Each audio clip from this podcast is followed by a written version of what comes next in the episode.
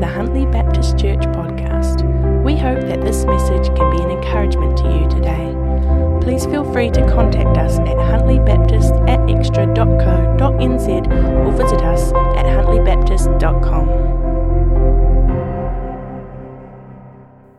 Revelation 21, verse 5b says, Behold, I am making all things new.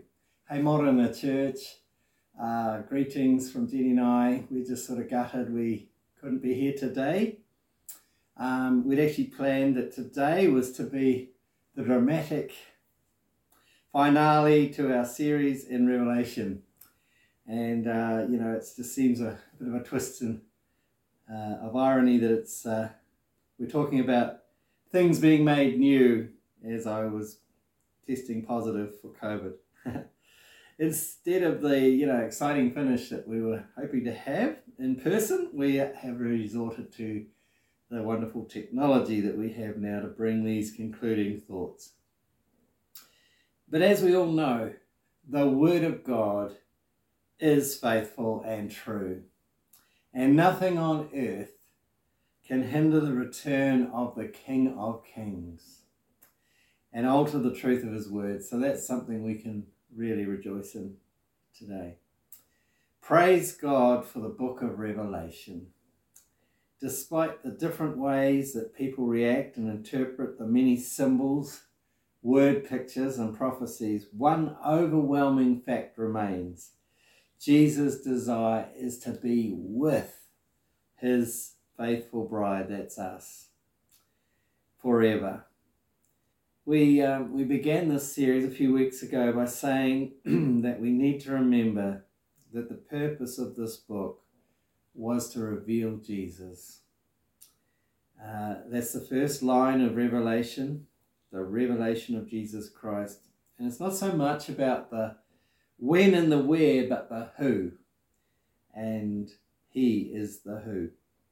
Hand in hand with that, it's, uh, it's the why which is God's desire to dwell with us and that none should perish.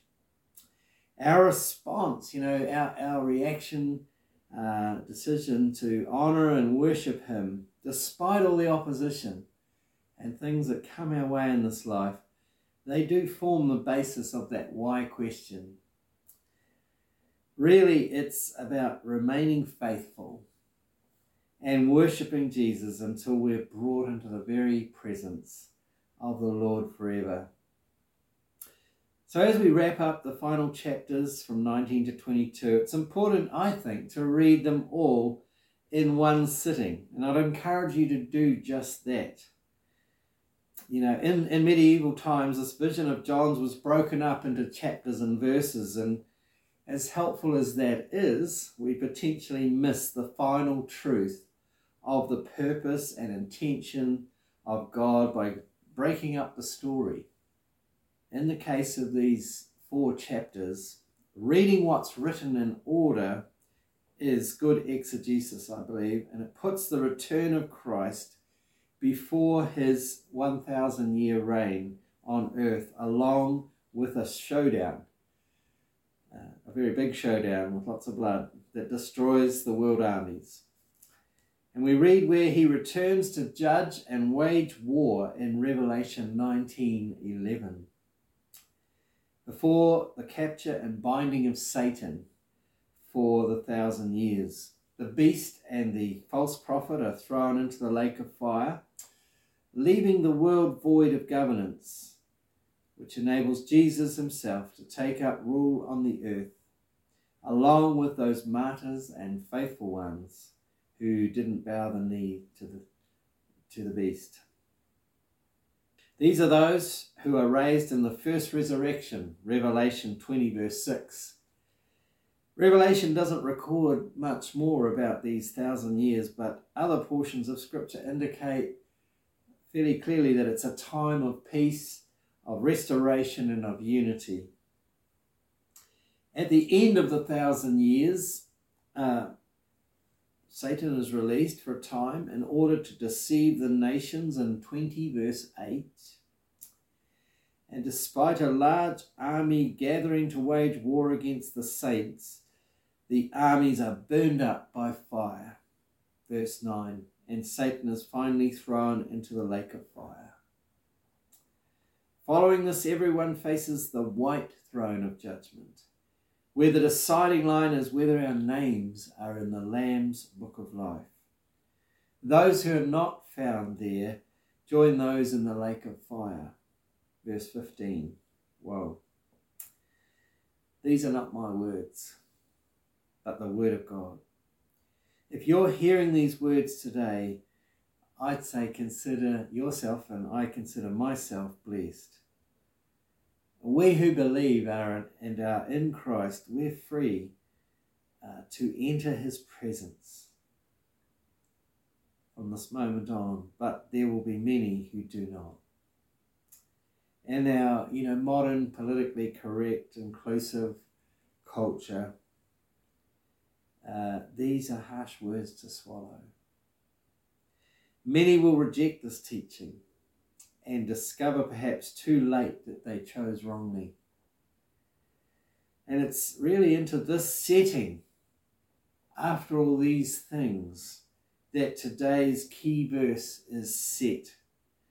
The whole focus shifts from earth to new beginnings.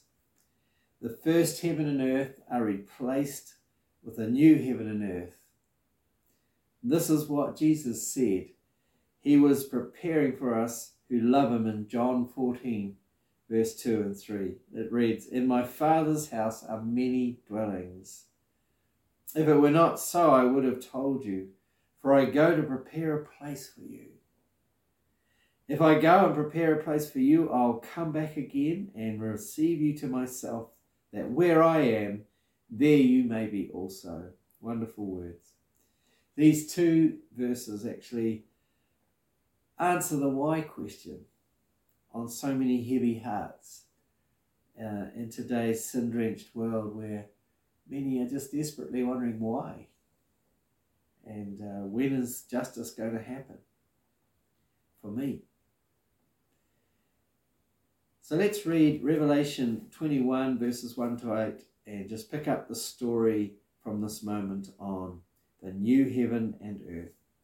Verse 1 Then I saw a new heaven and a new earth, for the first heaven and the first earth passed away and there is no longer any sea. And I saw the holy city, New Jerusalem, coming down out of heaven from God, made ready as a bride adorned for her husband.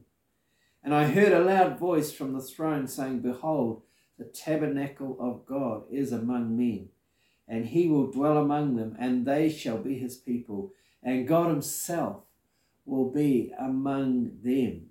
Hallelujah and he will wipe away every tear from their eyes, and there will no longer be any death.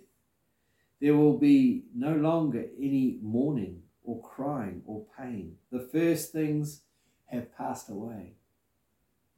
And he who sits on the throne said, Behold, I am making all things new. And he said, Write, for these words are faithful and true. Then he said to me, It is done. I am the Alpha and the Omega, the beginning and the end. I will give to the one who thirsts from the spring of the water of life without cost. If that's you today, he wants to quench every thirst you have in your soul today, every need. He who overcomes will inherit these things and I will be his God, and he will be my son slash daughter. But for the cowardly, this is the warning. For the cowardly and unbelieving and abominable and murderers and immoral persons and sorcerers and idolaters and all liars, their part will be in the lake that burns with fire and brimstone, which is the second death. Whoa. So, you know, my challenge today, really, the takeaway from today is let's let's tell people now while we can to get their lives right, to come to Jesus, ask Him to be Lord and Savior of their lives. And maybe that starts with a conversation and with listening and being with people who don't know Him, just hanging out, befriending. And, you know, let's tell people about the mercy and the grace that's available now, this time of grace that enables us to choose right now. You know, salvation is so wonderful, it really is. And it's, uh, and it's for all eternity. It's so wonderful that we should really be just shouting it from the hill, hilltops, from the rooftops, I guess, is a saying. But perhaps a, a more practical way to start is just bring Jesus into your conversations. You know, the first 50 words on our lips before we, when we talk to people often indicate where we're at, eh? So bring Jesus into your world, into your realm this week. Uh, rejoice in your salvation. Uh, be glad in Him and um, know that all things will be made new in Him in His good time. Jeremy's going to unpack that a little bit more right now and uh, just wind this up for us today. But let's uh, let's be encouraging. Let's encourage one another uh, that um, there is hope uh, that Jesus wins. Amen. Well, there you are. Murray was really hoping for an exciting grand finale, and you got me. Oh well, them's the breaks, eh? Yeah, you can handle it. You've had you have before. All right. Well let's have a bit of a look. Have we, have we got the slideshow there? And I'm, I'm really bad at clicking this by accident, so the slides might go really fast. Have you got something up there? Yep, there we are. So who's this? The rider on the white horse. An enormous battle happens where the rider, called faithful and true, defeats God's enemies and their armies. I've got a few slides here. I wasn't sure quite where Murray would cut out and I'd come in. And this thing here is called the Great White Throne Judgment. Uh, there's a great judgment where the books are opened and every person is judged according to what he has done. A lot of Christians, a lot of evangelicals are surely not Jeremy, surely not. Jesus, however, describes this in Matthew chapter 5 from verse 31 on, where he says, We will be judged by what we have done. That's pretty important, isn't it? Even if it doesn't fit your theories. Now, Murray's read out these parts of the Bible, but I do want to show you something in the next slide, which is an interesting one. Your Bible might say something a little bit different. It says, for the old order of things has passed away. In the King James Version, it said, the former things have passed away. It might say in your version, the old things have gone and everything's new. Something like that. Quite, quite challenging to translate because what exactly does that word new really mean? And by the way, also in this paragraph, it says God's dwelling place. Oh, I should go back a bit. Whoops, there we are. It says, uh, I saw the holy city, the new Jerusalem, coming down out of heaven from God, prepared as a bride, beautifully dressed for her husband. Listen to this. Uh, God's dwelling place is now among the people, and he will dwell with them. Now, Christians like to argue about many things. One is this Do we go to heaven or, so, you know, when Jesus says, I've gone to prepare a place for you, or do the meek inherit the earth as Jesus said? Which one? Christians divide about it, don't they? And our dear friends at the Jehovah's Witnesses give you a book that says you can live forever on paradise earth. And if you're a, an evangelical, you might say, oh, that's not right, that's not right. But God's going to make a new earth. Does anyone get to live there? Well, there's a good question, isn't it? So what actually happens is this, and it's, it's clearly in the scripture right there. It says the heavenly city, the New Jerusalem, this amazing place which is described in detail that I can't tell you today, comes down from heaven and God makes his home where? With his people. So the argument's dumb, isn't it? Do we go to heaven? Well, actually, heaven comes to us. We end up living in heaven on earth, and that's the way I suspect it was meant to be right from the start. Let's have a bit of a look at the next one. It says, he who is seated on the throne said, I am making everything new. This wonderful new, uh, this wonderful new world that is coming, was that a new idea? No, it wasn't. Because every Bible student knew when this was said, that God had already promised this. 700 years before, Isaiah wrote this in Isaiah 65 See, I will create new heavens and a new earth. The former things will not be remembered, nor will they come to mind. But be glad and rejoice forever in what I will create. For I will create Jerusalem to be a delight, and its people a joy. The sound of weeping and of crying will be heard in it no more. Never again will there be in it an infant who lives but a few days, or an old man who does not live out his years. They will build houses and dwell in them. They will plant vineyards and eat their fruit. For as the days of a tree, so will be the days of my people. My chosen ones will long enjoy the work of their hands, for they will be a people blessed by the Lord, they and their descendants with them, says the Lord. How different that was to the way that people were living when Isaiah was writing. What a change. What a new scene he was painting for them. He who was seated on the throne said, I am making everything new. What does that mean? I think it's important to know. So I'm going to tell you a bit today.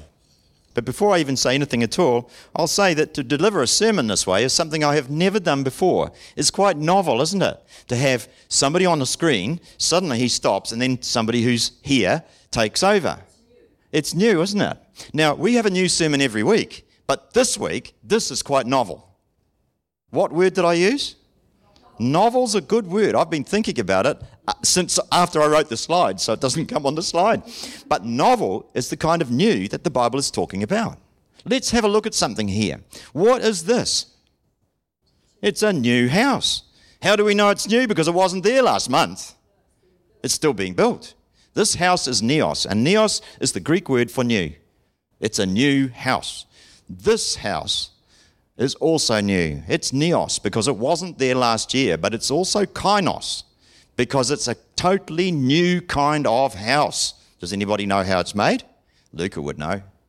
He does, doesn't he? You're getting a nice smile there. It's made with a 3D printer. You see, that house is being built on the screen right there.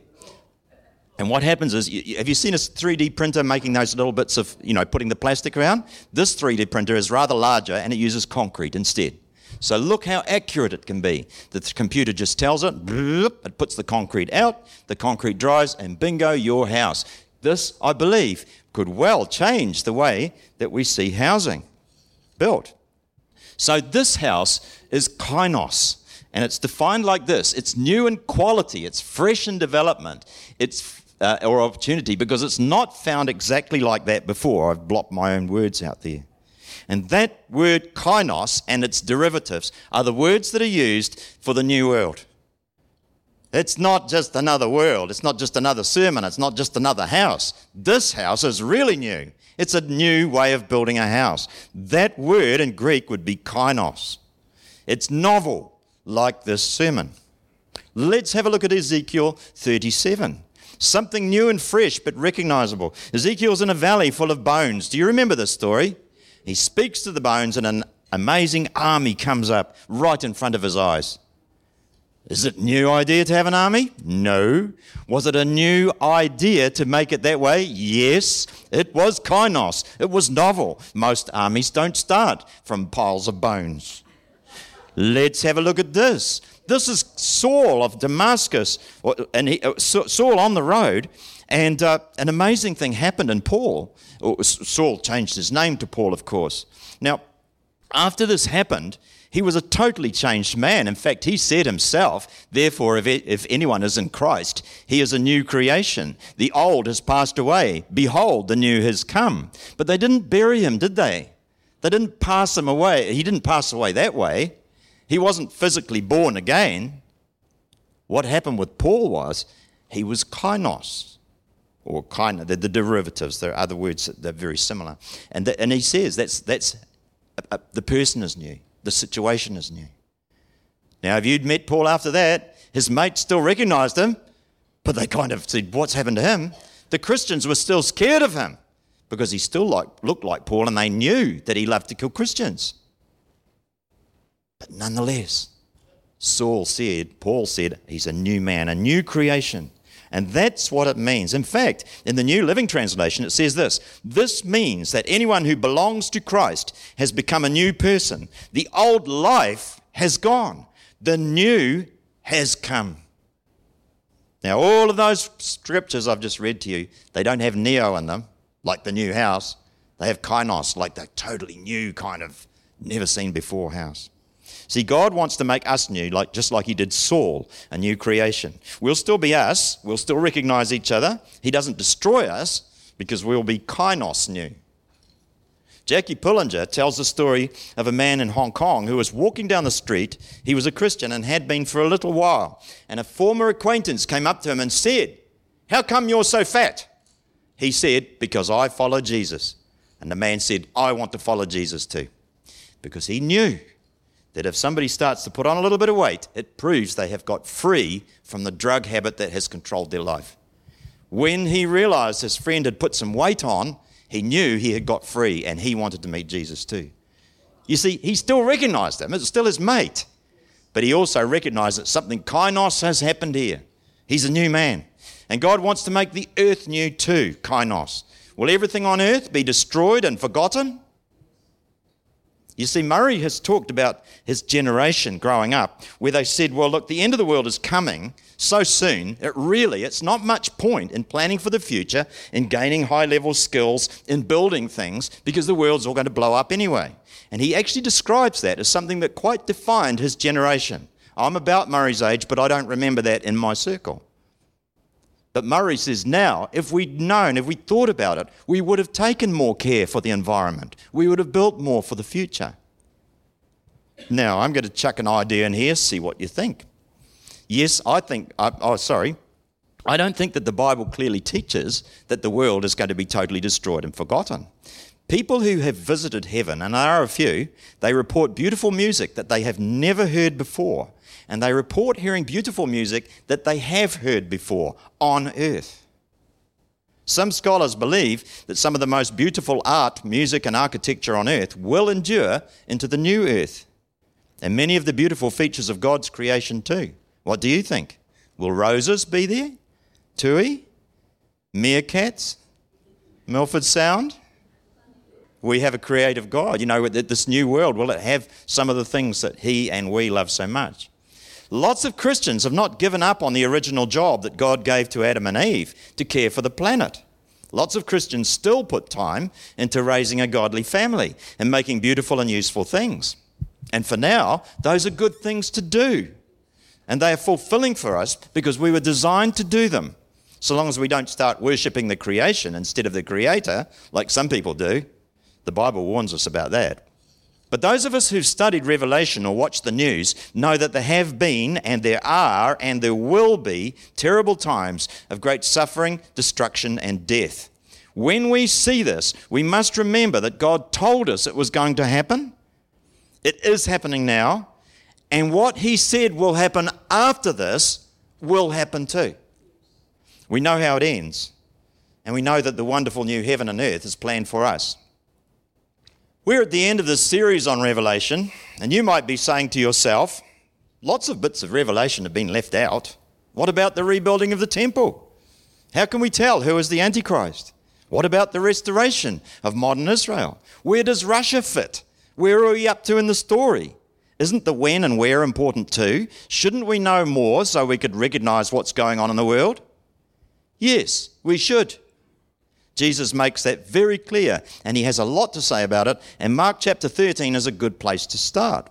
Of course, lots has been left out. This was a one month series, and so we could only deal with parts of what is a powerful and quite complex book. Maybe we left out some of your favourite bits. But if it got you thinking, or curious, or worried, or grumpy, that's a good start.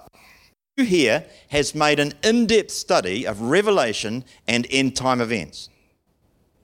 Have a look around. Come on, guys. Be, all right? Now, what I want you to do is look at those people because I want to tell you this. If you want to know more about this, talk to those people because for them, most of them, it's a passion. They love it. And they can guide you to resources, books, wonderful stuff on the internet. I think it's well worthy of your time and attention to look at the things we haven't had time to talk about in Revelation And actually, I'll tell you a good start. You could read it. The Bible actually promises a blessing to people who do. But while you're finding out all about end time events and revelation and everything else, let's not get grumpy and argue about it because pride and division are not good. Murray, right at the beginning, said one of our most important things is, this, is unity. And we're not always going to agree on all the details. So there we are. I challenge you don't stop here, keep going. Read some more Revelation. Think about it. And if it piques your interest, talk to some of the people who put their hand up. They probably know more about it than Mark Murray and me put together.